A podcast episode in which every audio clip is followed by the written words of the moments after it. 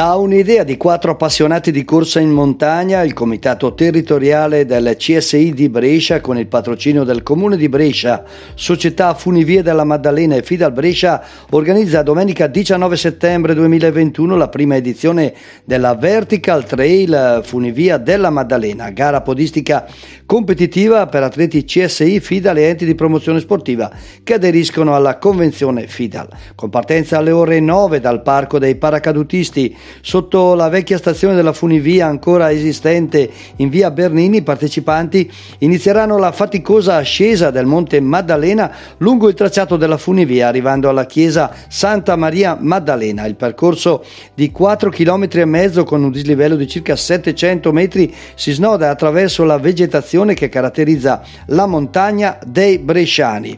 Intorno alla manifestazione si sta creando un clima di entusiasmo e numerosi sono gli atleti che hanno dichiarato di volersi sfidare sfidare su questo inedito tracciato.